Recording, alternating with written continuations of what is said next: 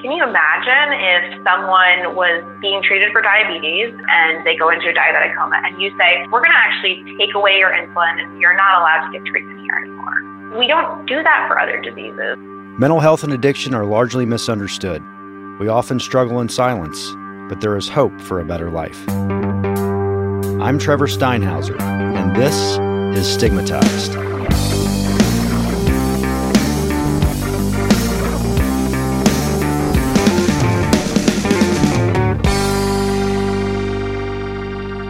Okay, everybody, welcome.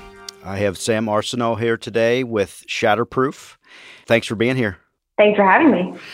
Okay, Shatterproof sounds uh, super exciting. Can't wait for everybody to hear about it. And uh, but first, uh, I want to get just some background on you personally and and what got you into the work that you're doing now.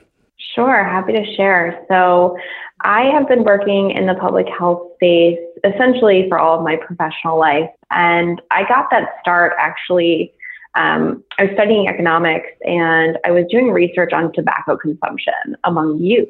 And for me, that was deeply personal. My grandmother, who was, you know, one of the closest figures in my life, um, everything about her was magnificent, except that she she smoked like a chimney.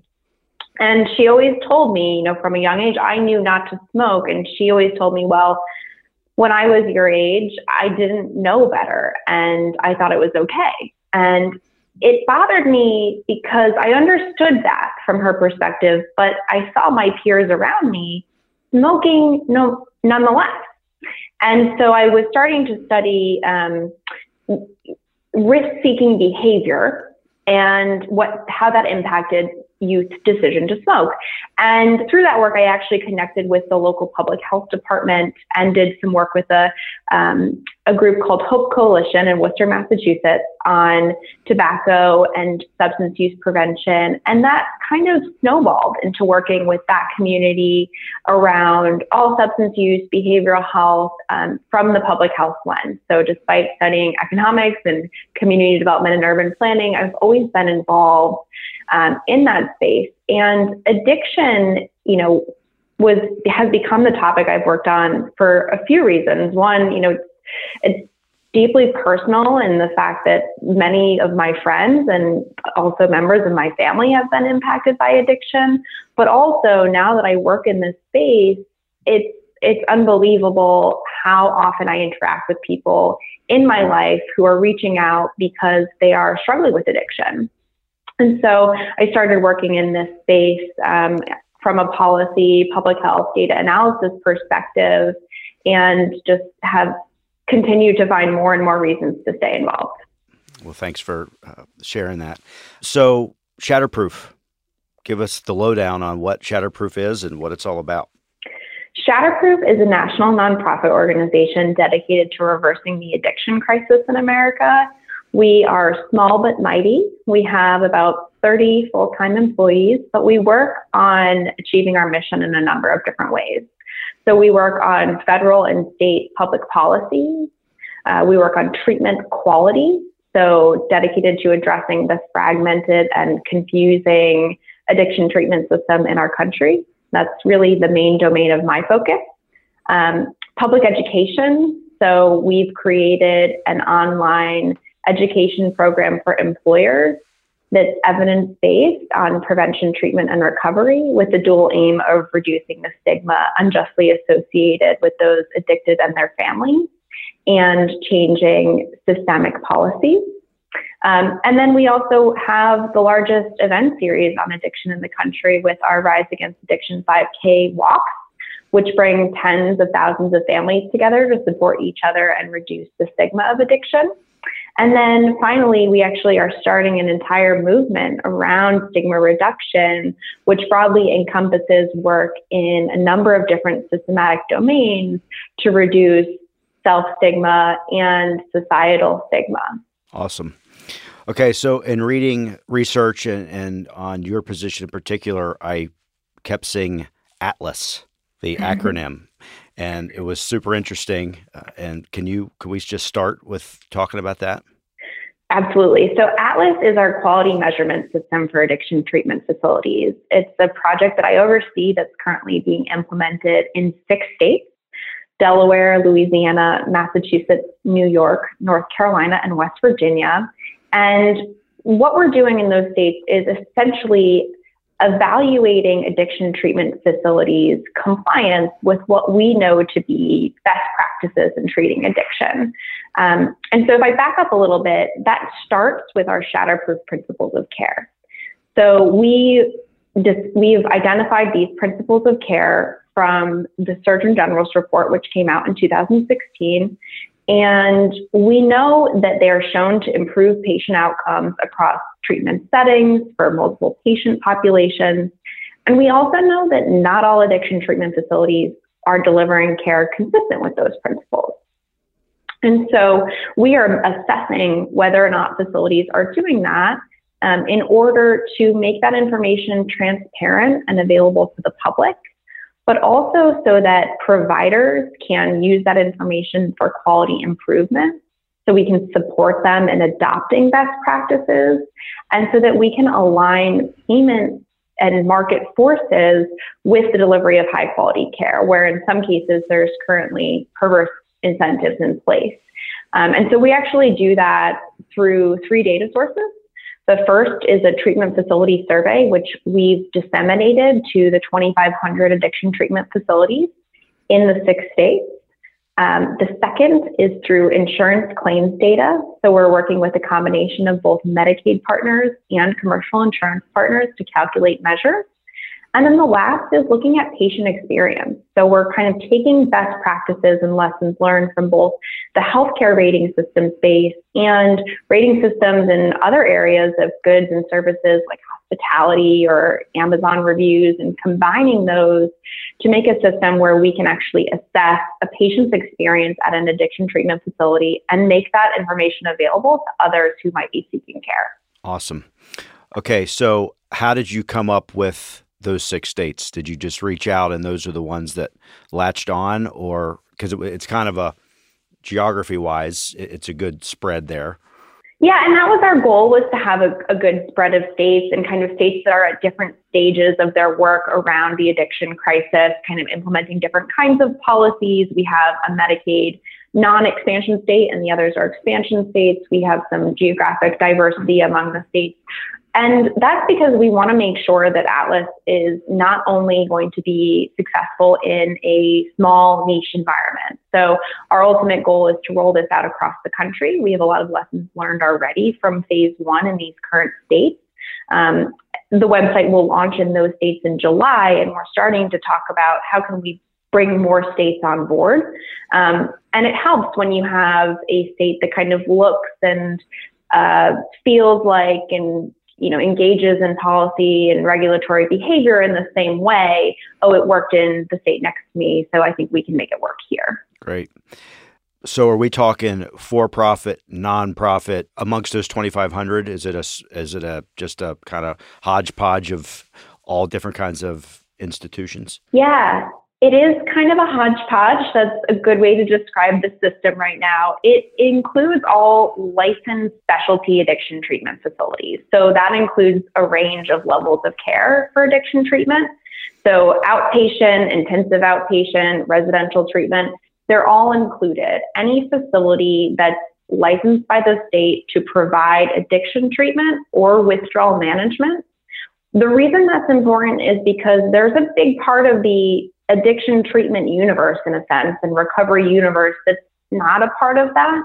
Um, and that's recovery homes where or sober living facilities. You, you, have to be careful because the terminology means different things in different states. Um, but we have we have a system that's looking at the medical interventions. And so a living facility that's not providing any treatment services wouldn't fall within that bucket at this stage. We also aren't looking at individual physicians. So right now, there's a really big move to have office-based opioid treatment.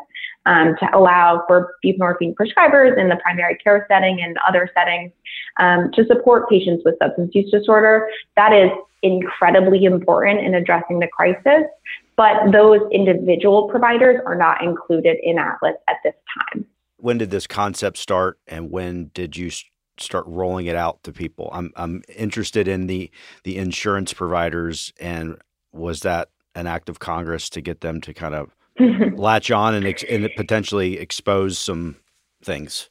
Yeah, so we started talking about Atlas about two years ago now. And actually, it was a discussion that came about with many, many stakeholders in the room. So, insurance providers were in the room, Medicaid representatives were in the room, as well as policymakers, data scientists, and representatives from the provider community. And the ultimate question was how do we transform the addiction treatment system, right? We know that addiction can be treated with the same effectiveness as other chronic diseases, has a lot of the same issues in terms of genetic vulnerabilities and behavioral factors, high comorbidities, but we're seeing so much variation in the types of treatment that people are receiving. How do we change that? How do we shine the light and start to support quality improvement? And we realized we really needed to have a starting point of a baseline of data, be able to track improvements, and be able to align those market forces with best practices. Um, and so, with this group, we called it our Substance Use Disorder Treatment Task Force. We identified those principles of care. And that was really the foundation. And instead of just releasing the principles of care, we said, well, you know, people release white papers and recommendations all the time and they sit on the shelf and they don't really get anywhere. So we actually released those principles of care with sign on from health insurers who agreed to three things. They agreed to identify, promote, and reward care that aligned with those principles. So they were saying, we are going to financially support the movement of the addiction treatment system in the right direction.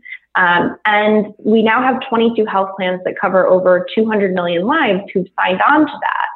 Um, the problem there is the first thing that they agreed to is to identify systems and facilities that are delivering those best practices. And right now, you can't do that. So we said we need to create an assessment, a quality measurement system. At the time, we were calling it a rating system. In hindsight, we wish we hadn't done that because it has some punitive implications. Um, and so we set out to do that. So we actually gathered information on what quality measures existed that aligned with our principles of care. So the quality measurement space, you know, I was very naive at the time. I didn't realize it's really this multi-million dollar industry and billion dollar industry on assessing the quality of healthcare. Yeah, como with any healthcare provider, Uh, you know, are there enough quality measures out there? They'll throw up their hands and say, enough, there are too many. What are you talking about? You know, we're being asked to measure all of these things and it's, you know, all of these hurdles for us and there's administrative barriers to all of this measurement and it's not useful. But we said, okay, well, we get it, but the public has a different perspective. They have no information, even misinformation about the quality of care. And this space is a little bit different. There's not agreed upon outcomes. So we started to crosswalk quality measures in the addiction treatment space, and we wanted to make sure that this was an iterative process that involved all of the stakeholders in the space. So Shatterproof really represents patients and families. We brought in other groups that also represented patients and families. We brought in payers and we brought in providers, and oftentimes those three groups um, may point the finger at one another for certain elements of this crisis.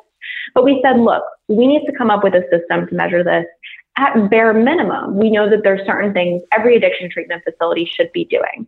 So we identified a measure set and then we revised it through feedback from provider focus groups and payer interviews.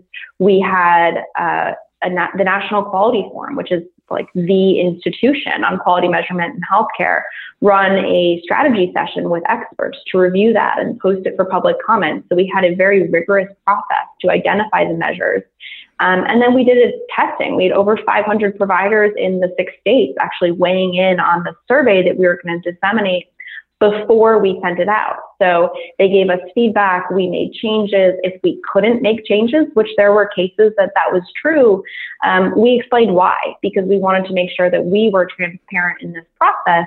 Um, so it's been about a two year process to get to where we are now. We actually collected data for three months, um, October 14th to January 31st in the in the six states, and we had 49% of facilities respond. So voluntarily submit data through our online portal about the practices that they are using and the services available at their facilities. And that actually ranged. So in New York State, we had 73% of facilities that submitted data um, which which is remarkable. And I think I attribute some of that to the engagement that we had, kind of working with treatment providers who were looking to assess in the development process, but also being very clear that this system is being designed to support quality improvement, so that every American has access to high quality care. Amazing. Now, when you say they, they're submitting data to you, is this a, they do it in chunks or monthly or weekly? Uh, what are they submitting and how are you getting it? Is it a goal of real time? Well, that answer is dependent on which data source we're talking about. So for the claims based measures and the treatment facility survey, right now it's what we call a batch data update. So we've we had a fixed period of time where we were gathering information from facilities and they would provide information on their services as of the date that they attested and submitted the survey the claims-based measures were for a fixed period. And with claims, you have to allow for claims to be adjudicated in the claims system. So there's a delay for claims-based measures. So we can't look at the last calendar year. Usually it's at least one calendar year prior um, to make sure that all of the claims are in that system. For the patient experience survey, though, we've designed it so that right now we are gathering patient experience data from facilities in an ongoing fashion. And when the site launches in July, that will continue. So there will be a leave a review button on every facility profile, regardless of whether or not that facility chose to participate in Atlas, where patients and family members can actually complete this survey. The survey is seven multiple choice questions and one open text response. And once there's at least 20 surveys for the facility, that information becomes public. So we'll show the averages for the multiple choice questions and we'll actually show the open text reviews so that other patients can read those and it informs their care. We actually pilot tested that with 50 facilities in New York State before rolling it out across all of the facilities and it's been it's been great. We have over 8,000 surveys in so far. Not as many facilities that have reached that 20 patient threshold yet, but we're confident that when the site launches, we will have many people coming to the site to leave feedback on the quality of care. Not only because people are used to doing this in healthcare more and more, um, but because we know that people are looking for this kind of information, they remember when they were the ones searching for treatment, they want to share their stories and the experience that they had. And there's this movement kind of generally with reporting on um, on the services you receive where people are, are more used to doing this kind of activity. So is this also going to be a search engine? They can go to Shatterproof or will it be a different website? It's treatmentatlas.org. So people will be able to go to treatmentatlas.org and search for treatment. And so we'll actually have the option to take an assessment first. And that's particularly important because a lot of patients or people looking for addiction treatment for themselves or for their loved ones um, don't actually know what that treatment should entail. There's a lot of misinformation about addiction treatment. Um, oftentimes people think that they need to be treated in a residential stay or they don't know about medication options or um, just a lot of misconceptions. And so there's an assessment feature first so people can have a recommendation based on their symptoms, um, their psychological status, their withdrawal potential and um, their environment to recommend what kind of care to look for. And then actually just search, just the way we look, we would search for a restaurant on Yelp. So you could put in your zip code. You could also filter by certain criteria. Oh, I only want to see facilities that offer medication, or I only want to see facilities that report accepting my insurance. Um, and so that's one feature. But there will also be professional password protected portals on that list for providers and for payers and state agencies so that this data isn't always used only used for the individual looking for treatment but is also used by those decision makers to deploy technical assistance resources and align payment with best practices because it's not always individual choice that's going to drive market forces when we are talking about healthcare. So they do a search, they bring up XYZ facility, and then it'll give reviews just like you get anywhere on Google or Right. So it will have descriptive information that the facility submitted to us. So, like their mission statement, what special programs they offer, their hours of operation. And then it will have signs of quality care. That signs of quality care is actually directly populated from the treatment facility survey that I mentioned. Um, it's screened through a number of different validation protocol, and then it's populated onto the website. And then at the bottom of the page, there's a patient review section. And again, that appears once there's 20 patient reviews and is updated every 24 hours. On the subject of quality care, which is sometimes hard to get when it comes to behavioral health and you know substance use disorder and for as many of these organizations at least in my experience that know what they're doing and have the staff and the docs and evidence-based treatment there's just as many that don't. Has this process in the, in the six states that you've worked with, or in your experience, helped to weed those out, or how do those get weeded out so they're not included in the the deal? Well, I think that there's probably a few different groups we're talking about when we talk about the facilities that aren't offering best practices, because we know in a lot of cases there's facilities with staff who are dedicating their lives to helping people with addiction and they're facing systemic barriers, right? They they aren't adequately reimbursed. They have high staff turnover. Um, you know, any number of factors that they're facing, and and we actually ask them in our survey, what are your biggest barriers? Because our hope is to help support them in overcoming those barriers. And then the second is a group, you know, the fly by night treatment facilities who are fraudulent or taking advantage of people, and and there may be some in between, right? Um, and so I think what we're doing here is showing that there's facilities who maybe aren't going to get a check mark next to every principle of care, but they're going to submit their quality data to the system and they're going to be transparent about what they're offering and what they're not. And that's a signal to the person looking for care. Okay, I see this facility has quality information versus if a facility doesn't participate, they're still listed and it will show question marks next to every measure and that they did not, we do not have quality data for that facility. And so that should be a signal, right?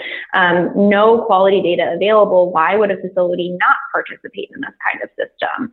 Um, but from this, we also start to establish benchmarks um, we can see the distribution of facilities that are have 180 day adherence to medications for opioid use disorder, for example. So we'll actually be able to see, okay, well, most facilities are kind of in this ballpark range of, you know, say 50%. I'm just throwing that out there as an example.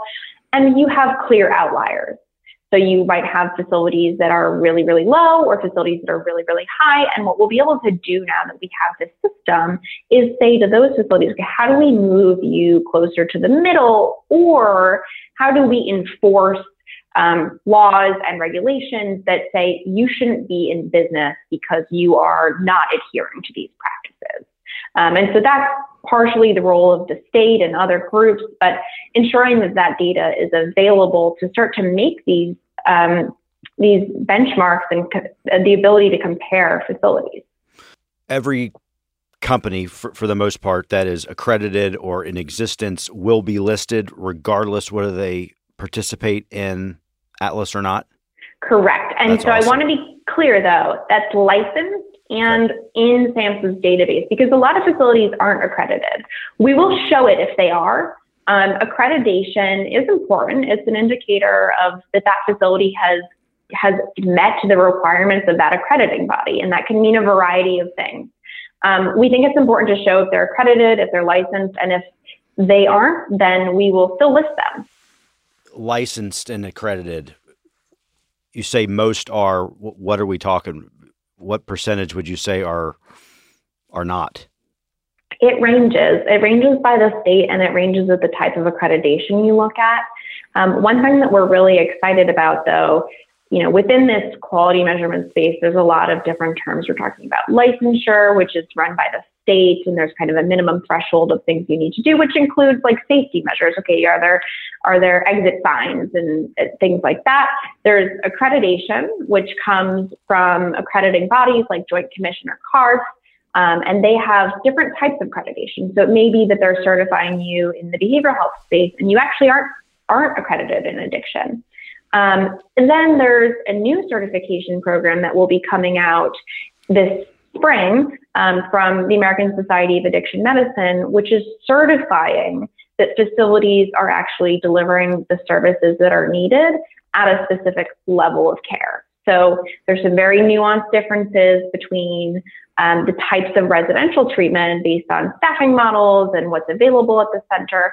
And so they'll actually go in on the ground in person and certify, okay, this this treatment facility is offering this level of care. And so we'll include that information as well. But what we're also including that not within a certification or accreditation or licensure is more nuanced information, right? So we aren't just saying, yep, you're you're accredited and you're licensed, but within that you might have things that you need to improve on or things you're really doing well. So we're actually providing that more rich information beyond just a yes or no, which we hope will help consumers looking for care, but also again, driving the changes and supporting the providers and, and actually adopting all of these best practices. I think it's really cool that all of these places will be listed, you know, with question marks, but noting that the goal here is to help them. There'll be some pressure at that point to, hey, I'm below a five green check mark place and we need to get on board. But knowing Absolutely. that but knowing that the spirit behind your initiative is to help these companies get to the best practices and get to best in class care because we we got to have it. I mean, there's too many mm-hmm. of us mm-hmm. out there dying and struggling, and, and families that, that need the care. So I, I think this this um, I think it's really cool. The the initiative is is is really really neat and uh, a daunting task, no doubt. Let's talk about. So your organization is a pretty familiar face in Washington with you know a lot of the all the advocacy work and, and things that you're doing. Where do you think things stand right now, to the best of your knowledge, on policy when it comes to insurance and reimbursement? And because I think the majority of people that may be, you know, new to this or have gone through it and through it and through it, up to this point, it's for behavioral health, it's been poor. Yeah, absolutely. I think there's a long way to go for sure. Insurance is a huge barrier, and the problem is some things are national, but a lot of the things that we're seeing are also state based. Um, and so, even if you were to just look within Medicaid, there's a broad range of policies around addiction treatment access and the use of medications and the utilization management techniques around accessing those medications that are completely varied state by state. And in some cases, we're moving in the right direction, right? So we're moving prior authorization of buprenorphine. That's, that's great, but we still have a long way to go in other areas. And there's a big opportunity there. I think not only in the Washington space, but from employers, right? When we think about health insurance, the employer is the client of the health insurer um, in in this commercial space. And so, if we have employers, which right now we do, there's a lot of momentum among large employers um, to say to insurers, you know, we want to make sure our employees who are suffering with substance use disorder or their dependents have access to high quality care with minimal barrier to that care that is going to help move this insurance practice, right? Um, right now, we see a lot of people, majority of people who are actually going out of network for um, addiction treatment services and partially due to stigma. So there's a lot of um, things we need to do to address that, making sure that they know that they can use their insurance for these services. Um, but within the insurers, you know, making sure that there's not um, prohibitive barriers to accessing treatment especially when for many people, the cost of care is going to be one of those barriers. So let's talk about stigma for a second. So when you say that stigma forces somebody to look only out of network, what what does that look like? So when when I say that, what I mean is that people probably a lot of people who are feeling the pressure of stigma are not going to ask their employer or their health insurance where to go for addiction treatment because they don't want their employer to know that they need addiction treatment, right? They are worried they're going to be fired or um, there's going to be uh, backlash among their coworkers or people are going to treat them differently. And so, and they may not know that that's a covered benefit and service, right? There's some of that's awareness. So they're going to look for treatment outside of insurance, look for direct pay, um, and that's a barrier. But to your question, I think for the insurance industry, you know, of course, there's there's large companies in this country who care about their bottom line. That's all they care about. And even for those companies, there is something to be said about connecting people with high quality addiction treatment. It's effective. It improves health outcomes. It reduces overall healthcare expenditures. It improves overall outcomes in society and reduces costs. And so, and there's a return on investment. It's cheaper to connect someone with the appropriate level of care than making than the incentives that are currently in place. So I think that, you know, some people's why for why they're coming to the table to talk about this crisis may be because they're seeing how addiction impacts their bottom line. And, you know, I welcome them to the table as well because they have to be a part of the solution. So you've engaged with six states at this point, uh, probably more, but f- for the sake of of what you're trying to do with Atlas, uh, what would you say the landscape is nationally as far as um, when it comes to stigma and treatment and advocacy in the spirit of this whole thing? Uh, would you say that, that some are better than others? Everybody's kind of where do things stand? It probably depends on what day you ask me that question. You know, sure. some days I might have a more hopeful response, mm-hmm. and, and some it can be really discouraging because you might be in a room with really progressive people and providers who are, you know, doing this day in and day out, and and it's still revealing these, you know, really basic um, barriers and elements of stigma that are surprising, right? Like I go to some of the foremost addiction medicine conferences in the country, and we're still having a question of whether or not medication is should be used in addiction treatment, right? I mean, we're talking about a medical disease. There's a massive body of evidence behind this. We would not bring moral implications into any other disease treatment. So to me, that's that's appalling and discouraging. That said, there's been a tremendous amount of progress. I think that um, we're seeing progress not only in the addiction treatment space, but in other areas of healthcare where we're having a lot more providers who want to support patients with addiction. Um, we know that there are still barriers. Uh, providers don't feel comfortable treating patients with addiction, which is a huge, huge issue. But part of that's because they don't feel like they have the right network to refer them to. So that's a resource issue. Um, so we're trying to think about how we can address that. But we also have barriers that are systemic, like the requirement to have a special training and waiver for a prescriber to prescribe buprenorphine. For example, it's one of the medications to treat opioid use disorder. And the prescriber needs eight hours of training to, to deliver this medication to patients for opioid use disorder. Ironically, they need no training to deliver that same medication to patients for pain. If, if you ask me to take eight hours of my day to, to do this thing, to learn how to do something I could do for a different condition, I mean, it's a barrier for, for providers to treat patients in the addiction space um, and to actually be able to have the skills and legal capability to do that.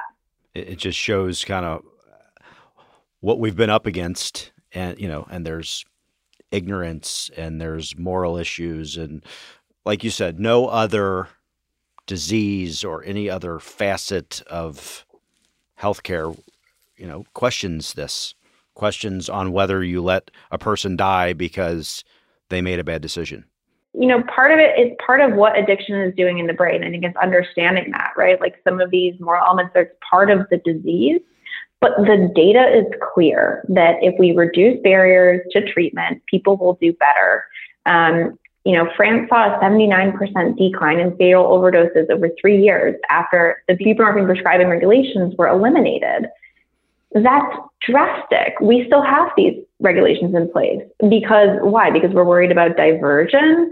Does you know what does that even mean when when people are often diverting medications for opioid use disorder treatment to other people who can't access opioid use disorder treatment, right? So at the end of the day, we need to be clear that our ultimate goal is to help people um, and that we need to look past a lot of this m- misinformation and stigma and understand why some of the historic policies that might be creating barriers are in place in the first place. Okay, so one subject that I haven't really talked about on the show to date is harm reduction. And I know that is important to what you're doing. It's important to helping people get the care and, and the help that they need. But can you give us, just for the people that may not know, what is harm reduction and what could that look like in a couple of different ways? Harm reduction can be a lot of different things. Um, I think that the key to harm reduction is the notion that you're meeting people wherever they are. And you're not saying you need to be abstinent or you need to be in treatment in order to be allowed in treatment, right? When we think about it that way, it's, kind of a backwards assumption. Um, it's saying that if someone is using substances, we can support them by providing clean needles, for example, needle syringe exchange programs to minimize the risk of them transmitting disease or being exposed to other harm. And within each of those avenues, it's creating an opportunity for that individual when they might be ready to enter treatment rather than a barrier to entering treatment. I think it even goes so far as some of the really challenging notions that have existed in addiction treatment for a long time is that if someone relapses in treatment, a lot of programs kick them out. Can you imagine if someone was, you know, being treated for diabetes and they, you know, eat too much sugar and they go into a diabetic coma and you say, you know, Trevor, uh, this, you made a poor choice and we know part of that, you know, attributed to your disease, but we're going to actually take away your insulin and you're not allowed to get treatment here anymore. You know, we don't do that for other diseases. And so it's important to recognize that there are ways of treating people with humanity, no matter where they are in this process, which is long and complex, um, to make sure that they have access to things that are going to reduce the overall risk, reduce potential harm, and connect them to treatment services. Sometimes you get kicked out or not even be led into certain 12 step meetings if you're using an MAT, which is mm-hmm. disgusting. Yep. But, you know, a lot of people, and I will be the first to say that very early on the, the thought of non abstinent sobriety, if you want to call it that, how that even looked. But when you take somebody's humanity away and you're shaming them for using a tool to potentially help aid them to to get onto a road of, of recovery, it's just just shows we got a long way to go, but mm-hmm. it is getting better. Yeah, and I think one important point is that we have this cancel culture in a lot of ways, right? You say one thing that people disagree with and they tune you out. I think we have to be receptive to the people who say, you know, I I used to be one of those people who thought that that was not being in recovery if you're on medication as a treatment. And I learned that I was wrong. And I was wrong then, and now I know, and I've changed the way I've acted. And we see that a lot, right? I, I talk to a lot of people from policymakers to people in recovery who say, I was a person they kind of whisper under their breath, like, I, I used to feel that way. It's all I knew. Well, that's all you knew, and you learned and you've adapted. And I think that we need to make sure that the people who are um, conveying these misconceptions that we're we're also treating them with humility and educating them about why the things that they're saying or doing could be harmful. So we aren't just saying, okay, it's bad that you're doing that and you have to stop or I'm not coming here. Or, you know, we, we need to work with everybody and kind of bring them in and stop this, you know, cancel culture of pushing people out for saying the wrong thing. So another thing that I thought was really interesting, which I heard in another interview that you gave, was when uh, somebody is looking for resources or wants to ask the question on where to find care, is you can talk to your primary care doctor, which I myself honestly have never even thought of that. I never would have thought about it when I was going through my struggle, and I wouldn't have thought about it until I heard you say that, which is sad because it should be in primary care docs should have some basic understanding of addiction medicine. What are you seeing uh, on on your end doing the work that you're doing? Yeah, absolutely. I think that primary care doctors should be that main point person to give an initial assessment and guidance on where to seek addiction treatment, what kind of addiction treatment might be most effective. And your primary care doctor should manage your overall health. So being aware of that condition and treating other comorbidities is really critical. Um, universal screening for addiction is our first principle of care. So, as an organization, we firmly believe that that should be a starting point for people with substance use disorder. But you're absolutely right. For many people, it's unfortunately not.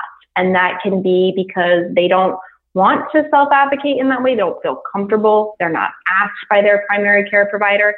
And we know that primary care providers are range and how comfortable they feel in treating substance use disorders. So we did a survey in Massachusetts of around stigma of treating patients with substance use disorders in the ED and PCPs and within OBGYNs, other healthcare specialties that are interacting with people, but not specifically for addiction, to see their comfortability and how much they're actually engaging with patients with, with addiction, specifically opioid use disorder, and how comfortable they are directing them to treatment. And it really ranges. There is some pervasive stigma, even among healthcare providers, around addiction. There's misinformation and there's a lack of resources. So we need to make sure that they're equipped in you know, treating and even referring out to treatment when they can't treat them themselves um, for this disease because it is a disease. But we also know that in the medical education system,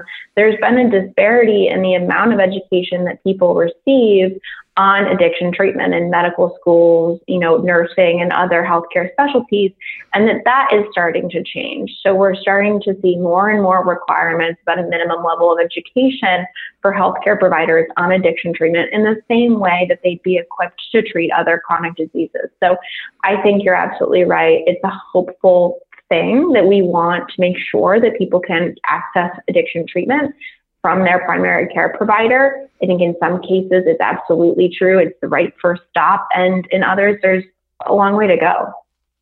Absolutely. And, you know, at many points in this interview and, and all the work we do, we realize that we have a long way to go.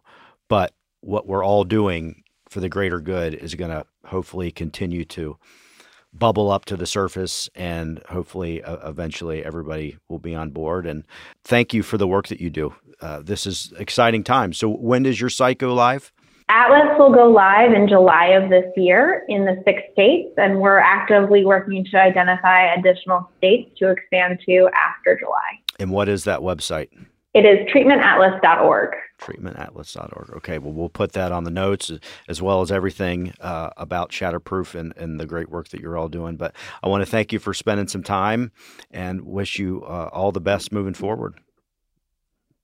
Thank you so much, Trevor. It's been great to be on, and uh, thank you for everything that you do. You got it. Take care. Take care. Bye bye. Thanks for listening. I want to thank everyone that makes this show possible. Production by Gwen Sound, artwork by Neltner Smallbatch, and photography by John Willis and Lindsay Steinhauser. Please subscribe, rate, and write a review. Visit our website for more information at stigmatizedpodcast.com.